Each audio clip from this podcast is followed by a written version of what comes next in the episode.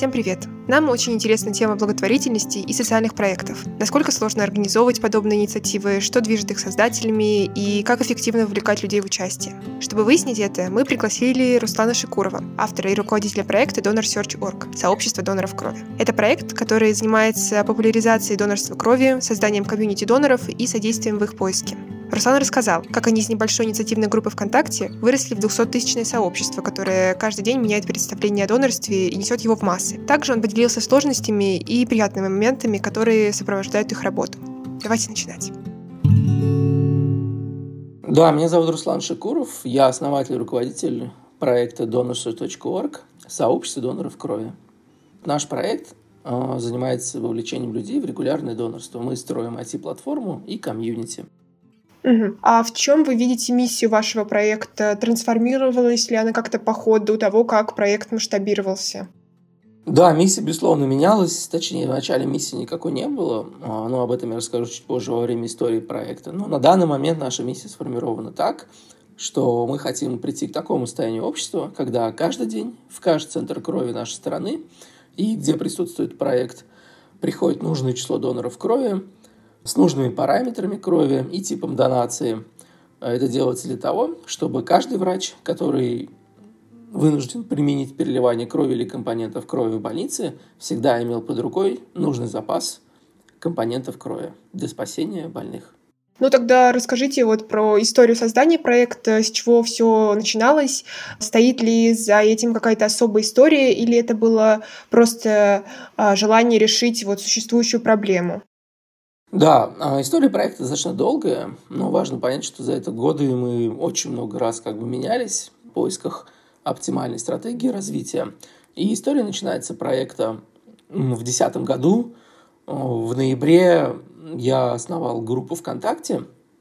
Это было сделано как шаг к развитию идеи. А идея заключалась в том, что регулярно еще там в седьмых, восьмых годах там сначала по смс потом ВКонтакте проходили всякие e-mail, там, ой, e-mail, смс, там всякие рассылки о том, что ребенок умирает, нужен донор, там кровь и так далее, и так далее. И будучи студентом в ВУЗе Казанском, я стоял также в молодежных движениях, где мы проводили разные там неполитические там акции, там экологии, мы сажали лес, ну и среди них в том числе и были донорские акции, мы проводили Дни донора.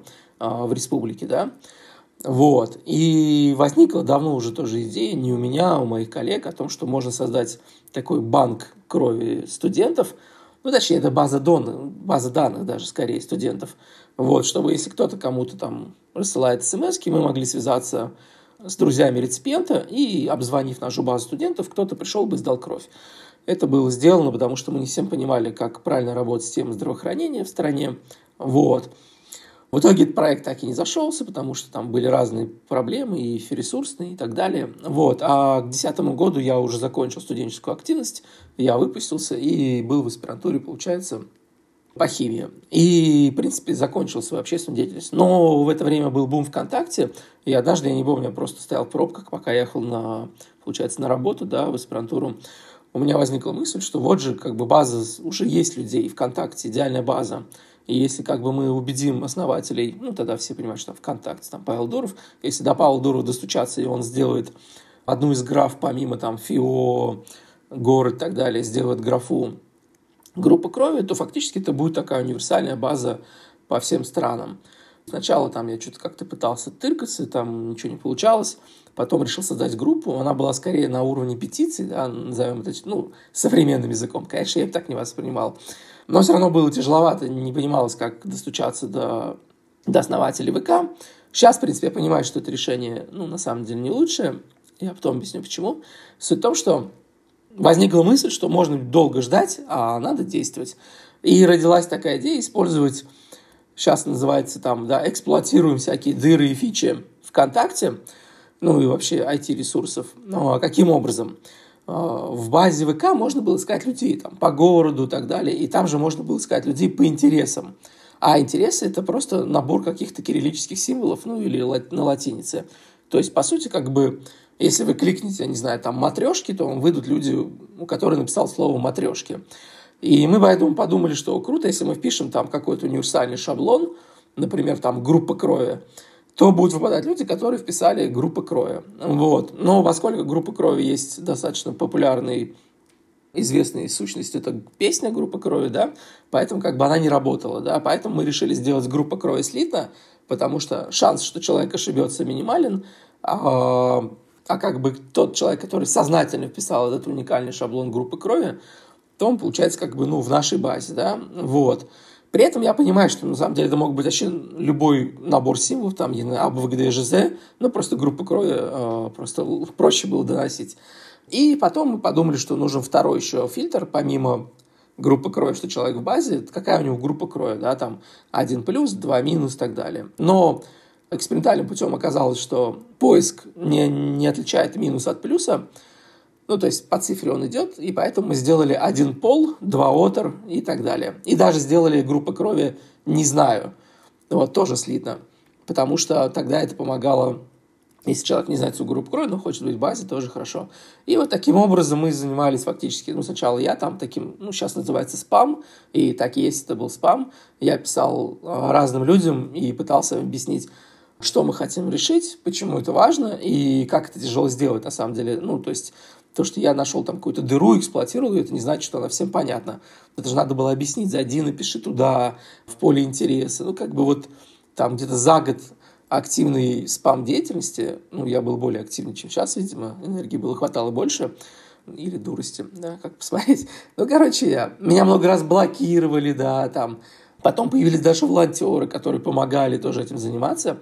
И вот как итог, как бы мы нашей активной такой спам-деятельностью развили базу, там человек было 2000 примерно людей, даже были уже первые успешные поиски, когда там нам из разных городов кто-то писал там, что нужны доноры, и мы им помогали находить. Вот, это круто работало. Я сейчас вот вам рассказываю, да, и понимаю, что очень круто, да. Ну, то есть, это было несознательно, конечно. Это не был какой-то хитрый стратегический план. Это был на уровне, вот, мне нравится, я делаю и делаю, да.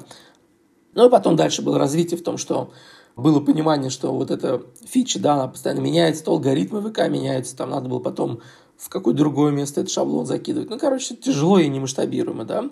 Это я сейчас так объясняю, там все было по-другому. Соответственно, как бы возникла возможность создать приложение, да, я познакомился с человеком, он сделал приложение, перенес туда базу людей, и теперь люди могли попасть в базу, просто кликая ну, на кнопочку там, а не, не знаю, там, пытаясь понять, что же мы от него хотим, куда там что вписать. А потом мы сделали сайт dosos.ru, это было уже в 2013 году. Ну и стало понимание, что как бы, чтобы развиваться как проект, нам нужно какое-то финансирование. Мы подумали, что нам нужна некоммерческая организация, потому что социальный проект, но этом было понимание, что Вдруг, если НКО будет, у нас будут пожертвования. Но на самом деле НКО не гарантирует пожертвования, но просто хотя бы юридическое поле. И в 2013 году мы сделали некоммерческую организацию. В декабре пожертвований особо не было. Сейчас мы понимаем, как бы, что основная проблема, что у нас как бы нету прямой спасательной деятельности, да, на которой люди готовы жертвовать там, на спасение котиков, там, помощи людям, потому что у нас такой инфраструктурный проект. Но были всякие, не знаю, поддержки, гранты а, от бизнеса и так далее. Но менялась и сама цель проекта, и миссия в том смысле, что изначально мы назывались «Поиск доноров крови», и мы действительно занимались поиском доноров крови под конкретные просьбы. Но стало понимание, когда, ну, как бы и мышление менялось, и команда взрослела, соответственно, как бы, что можно заниматься бесконечным поиском доноров крови, а надо спуститься на уровень ниже и спросить себя, а почему все-таки люди вынуждены искать доноров крови, и возникло понимание, что ну, они вынуждены искать, потому что, собственно, люди нерегулярно приходят сдавать кровь, вследствие чего появляется какой-то дефицит, вследствие чего врачи понимают, что если сейчас они не заставят родственников реципиента найти доноров, то как кому-то вообще не хватит доноров. Ну, прям вообще не хватит. И поэтому эта система как бы, ну, худо-бедно, костыльно работала. Стало понимание, что если мы сменим парадигму и будем заниматься вовлечением молодежи в регулярное донорство, то тогда центры крови будут наполняться нужным числом доноров, базы доноров, ну и крови будут, соответственно, наполняться, дефицита не будет, и, как следствие, никому и никогда не придется заниматься поиском, потому что запасы уже есть. И вот там худо-бедно а, мы сначала думали, что это будет социальная сеть, потом поняли, что все-таки тоже не наш формат, и в 17, а, где-то в 18-19 году начался бум комьюнити, да, это новый, ну, для страны наш, да, подход – Вот, и сейчас, как бы, я не знаю, я насколько помню, Цукерберг сам говорил в прошлом году, что эра комьюнити, прямо микрокомьюнити, она будет расти. Ну, собственно, мы так стараемся быть на волне технологий, да, и сейчас мы называемся сообщество доноров крови. То есть наша ключевая ценность – это создать не то чтобы базу, да, там, база что такое? Это, ну, грубо говоря, таблички Excel, как ни крути, вот. Не совсем. Табличка Excel не спасет систему и не замотивирует никого сдать кровь. А вот общность людей, собранных по интересам, которые э, исповедуют общие ценности, а ценности у доноров – это потребность быть полезным, и понимание, что сдавая как бы кровь, человек фактически ничего не теряет, а приобретает, ну, как сказать, это сложно представить, конечно, но по сути, сдавая кровь, у вас появляется как бы такая ачивка, да, спасения жизни чужого человека. Ну, разумеется, донор не сам спасает кровь.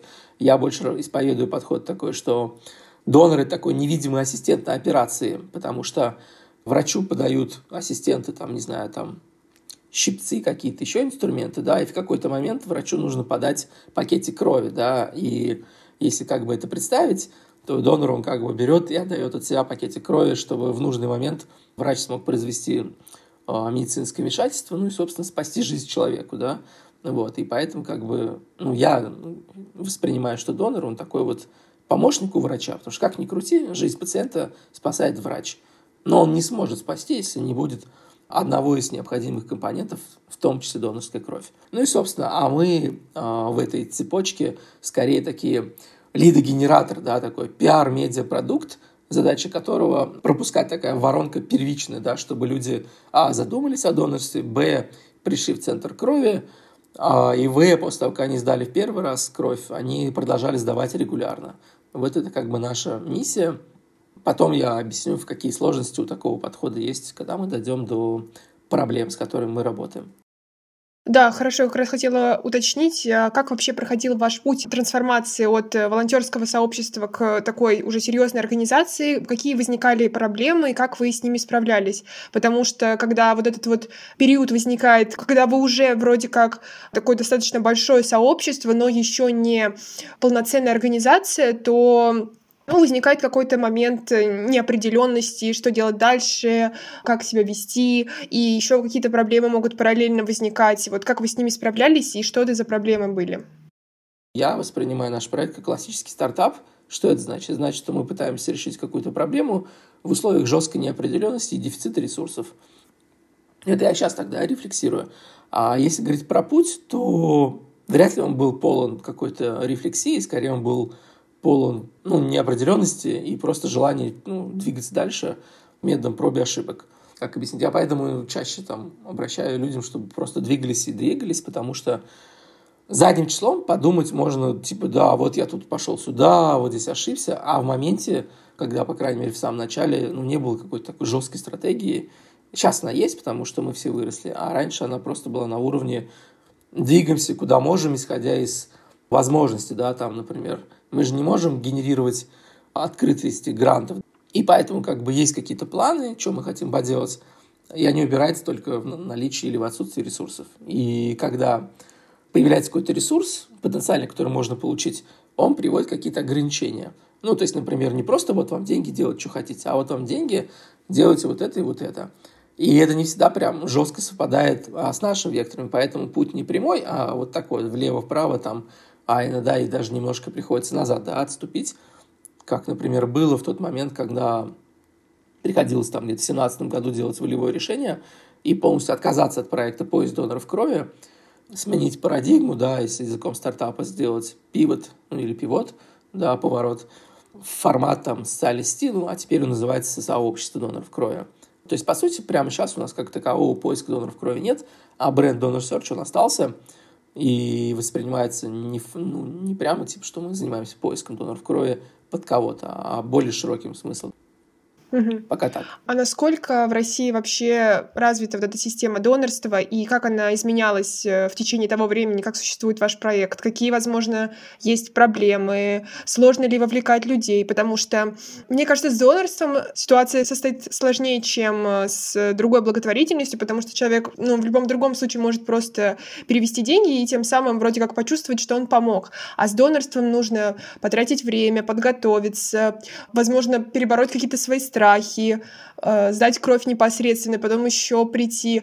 Как вы с этим работаете?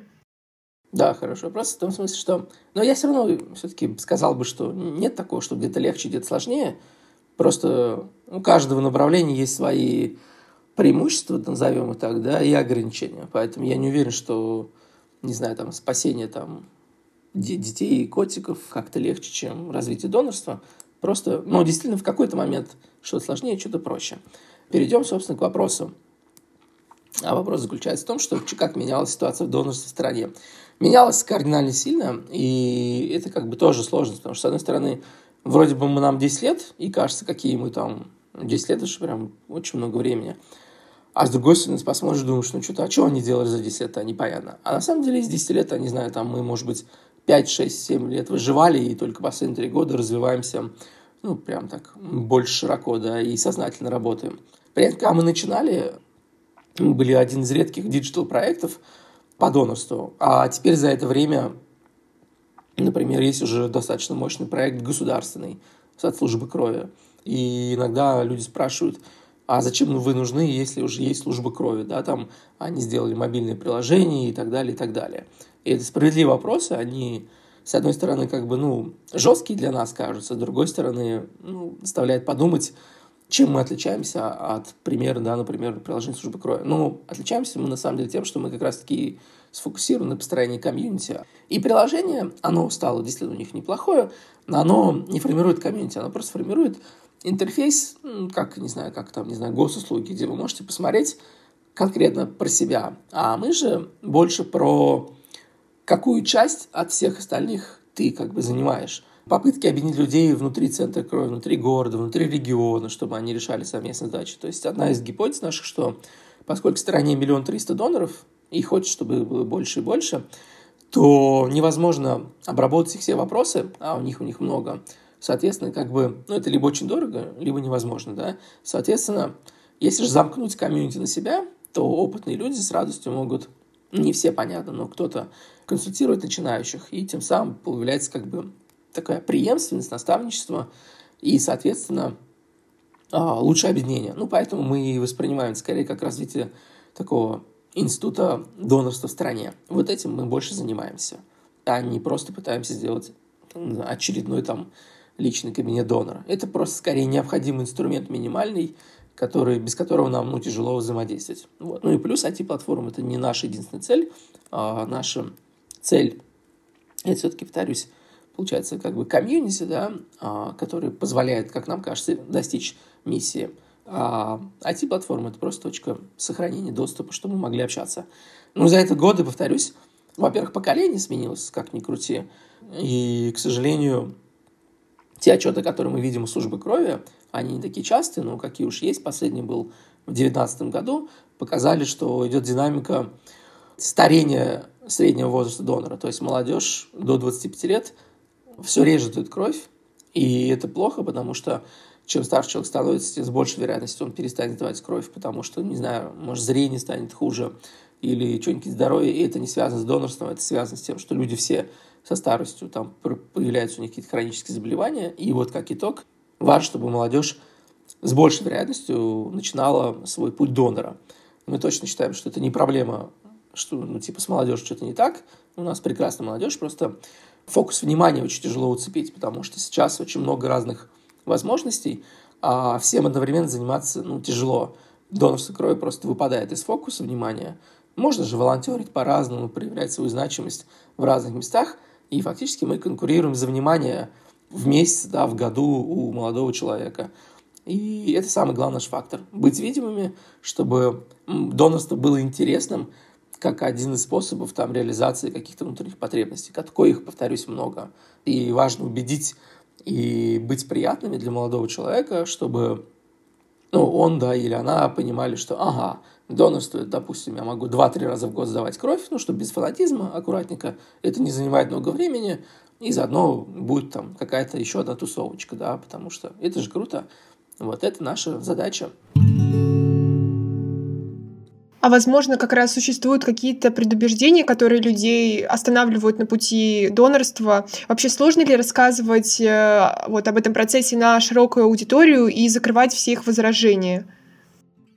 Сложно, потому что, э, ну, это, как объяснить, в каждом интервью, да, в каждом выступлении, в каждом посте, да, возникает однотипные вопросы-ответы, это нормально, это не только проблема донорства, это проблема любого саппорта.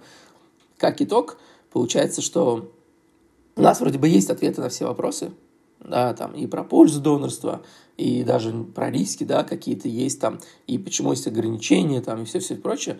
Но, повторюсь, ну, ни одна организация не потянет э, миллион триста вопросов, а на самом деле потенциальных доноров больше, чем существующих. Это просто, ну, невозможно. И как итог, поэтому единственный пока вариант, который мы видим, это чтобы комьюнити общалась и принимала. То есть мы следим за тем, чтобы атмосфера комьюнити была дружелюбной и принятием, чтобы не было такого, что это, блин, вопрос глупый, там, вали в интернет, да, ну это же отвратительно. А если какой-либо человек не пришел, а мы стараемся делать так, и никакой вопрос не задал, а люди будут опытные, уважительные и вежливо объяснять ему, что вот, типа, круто, что ты с нами, красавчик, сейчас мы тебе там проведем. Ну, как бы одно из следующих направлений, о котором мы сейчас думаем, это внедрение совместных походов в центр крови. Потому что новичкам порой ну, хочется с кем-то, да, пойти.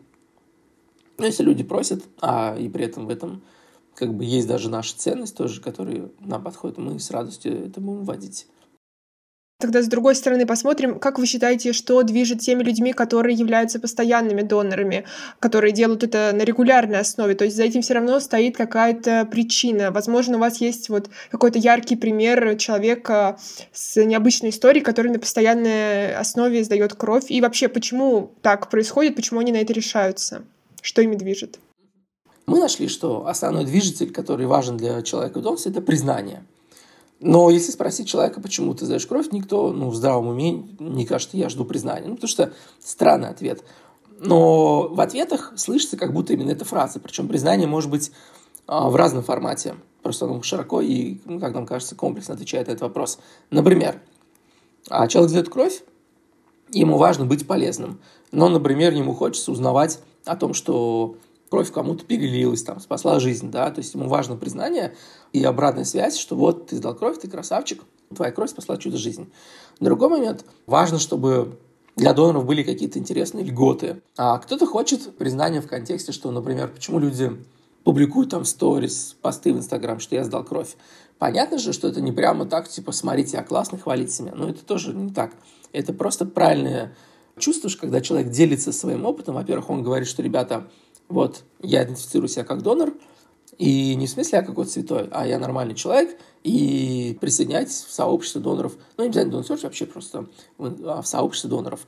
И это как вопрос о том, что важно говорить о добрых делах, которые вы делаете, потому что хоть и есть такой подход типа добро, это про тишину, но тогда возникает когнитивное искажение, что мир – это постоянно опасность. А если люди будут просто без какого-то пафоса, а обычно делиться своими добрыми делами, то будет восприниматься, что, ага, добрые дела – это норма. И как кто-то донор, там, кто-то волонтер, кто-то, не знаю, там, просто делает пожертвования, что тоже хорошо.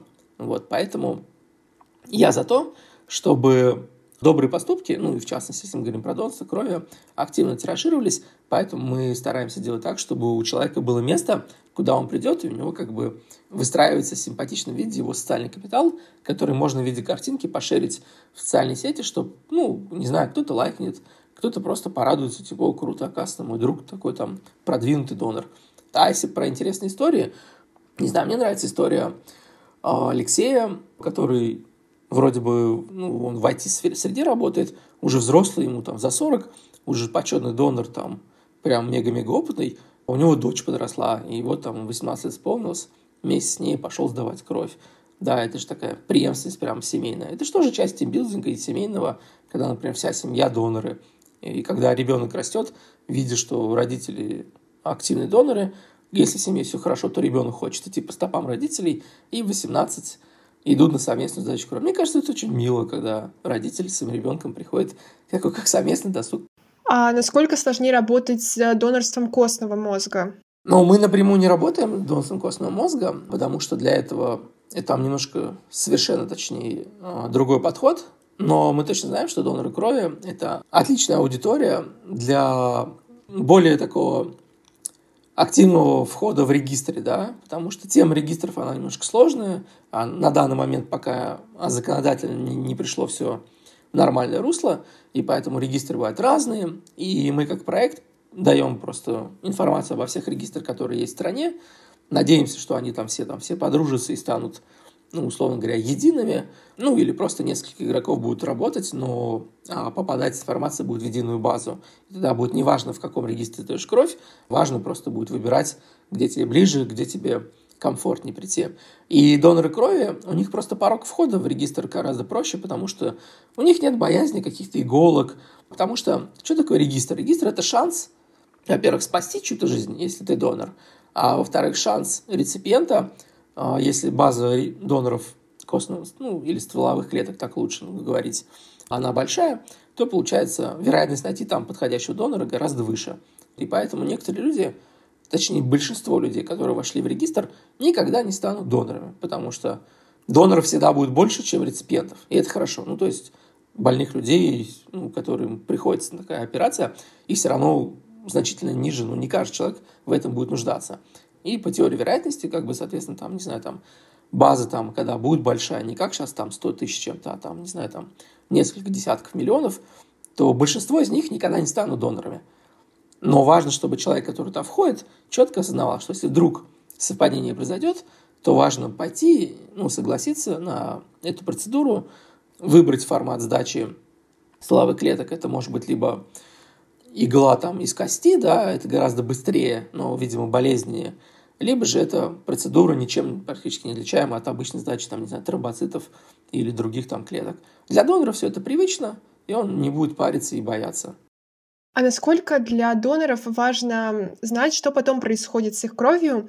Потому что вот э, я, когда первый раз пошла сдавать кровь, то мне стало интересно, как, как бы, что, что происходит дальше. И это была разовая акция, и я обнаружила, что никто не информировал людей о том, что через полгода нужно повторно прийти и сдать кровь. Иначе она просто будет утилизирована. И меня это потрясло, потому что ну, я была шокирована, как можно не рассказать людям о том, что потом нужно прийти и еще раз это сделать, иначе это все будет впустую. Насколько такие акции вообще нацелены на то, чтобы создать именно базу долгосрочных доноров, нежели вот привлечь определенное количество людей и поставить галочку? И насколько людям важно знать, что потом произойдет с их кровью, что она все-таки выполнит ту задачу, для которой она нужна?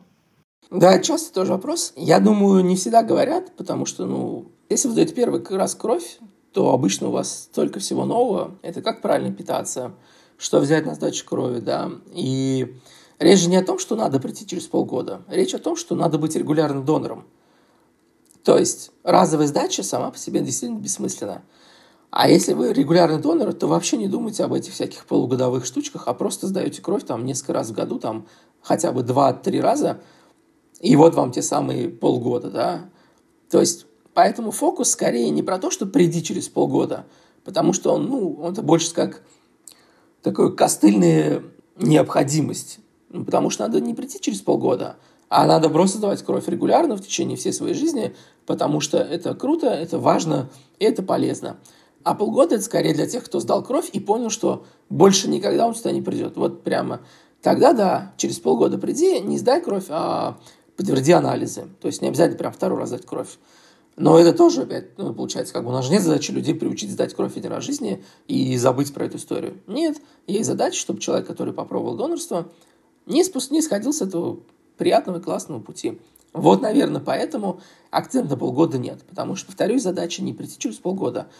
Полгода или теперь 4 месяца связано с тем, что э, человек, который сдает кровь, неважно, впервые или не впервые, он может быть уже носителем вирусов, там, ВИЧ, там, не знаю, гепатит или еще какие-то. А у вирусов есть так понятие сегрегативное окно, то есть он как бы уже есть в крови, но еще не определяется там по антителам. И как итог, его невозможно выявить прямо сейчас. И поэтому пакетик крови вот этот, он временно морозится, ну, не временно, в смысле, он от, откладывается, да, так называемое, и карантинизируется не этот пакетик крови, а карантинизируется сам донор фактически. Если там через полгода, ну или теперь там через 4 месяца в человеке до сих пор нету вирусов, то 4 месяца назад их точно не было. И значит, э, тот четырехмесячный пакетик можно пускать на реализацию и отдавать врачам, чтобы они там перелили кому надо. А вот следующая сдача, она снова карантинизируется на 4 месяца, потому что вы не страхованы, что там у вас вчера, там, не знаю, там на гвоздь там где-то наступили, там, не знаю, был незащищенный секс и так далее. То есть, по сути, как бы в эта задача, чтобы соблюсти главное правило донорства, это максимум заботе о доноре, минимум проблем для реципиента. Ну, что-то типа того. Но суть следующая, что важно, чтобы и донор себе не навредил, и поэтому эти ограничения между сроками сдачи крови, там, два месяца. Почему? Потому что условно пол-литра крови это ну, нормально воспримет взрослый человек, а если он будет давать слишком часто, там, не знаю, там, каждую неделю, то это уже будет литр, там, два, и это уже серьезные проблемы для здоровья. И поэтому приходится давать такие ограничения, типа, больше пока не приходите, там, то не раньше, чем через два месяца. А вот это вот серегативное окно, карантинизация, это уже забота о реципиенте, чтобы, если ему переливают кровь, то точно убежденный, что эта кровь безопасная, и в ней нет никаких дополнительных опасных, там, не знаю, там, вирусов или чего-то еще такого. Хорошо, ну тогда в завершении еще последний вопрос. А есть ли какие-то истории, вот после знакомства с которыми вы лишний раз убеждались, что вы занимаетесь невероятно важным делом? Возможно, это какой-то яркий кейс, который вас э, запечатлелся в памяти. Есть у нас кейсы, которые нас мотивируют продолжать заниматься тем, что мы делаем. Есть.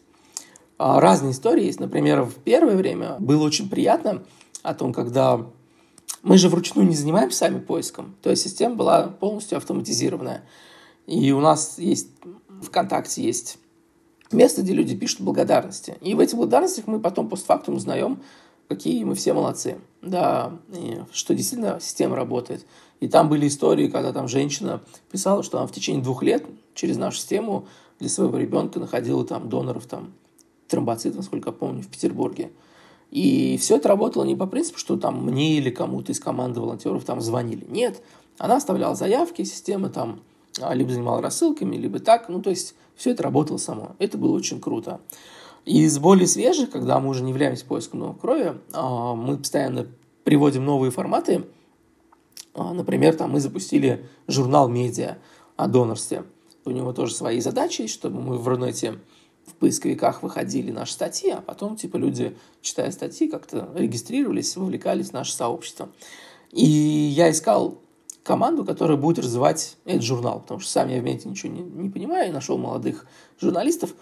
И шеф-редактор, помощница, по сути, главного редактора, она сказала, что читает нас с 14 лет, а сейчас и 19, и она стала донором. И это было очень круто, потому что, получается, когда вот так вот работаешь, все равно нет времени как-то отслеживать просто постоянно в цейтнотах, дедлайнах, не знаю, в поиск ресурсов. И оказывается, кто-то, будучи своим ребенком, начинает как-то следить, присматриваться, потом понимает, что ему хочется быть донором, потом становится донором, а потом вдруг ему приходит офер о том, что они хотели поработать в журнале, да, это же очень круто. Я такие вещи очень люблю. Очень радует, что такие инициативы становятся все популярнее, а истории людей, которые, несмотря на трудности, занимаются помощью другим, невероятно вдохновляют на совершение добрых дел. Если после прослушивания этого выпуска вам захочется больше узнать о донорстве крови, то все ссылки на Donor Search и другие полезные материалы будут в описании. До следующего выпуска.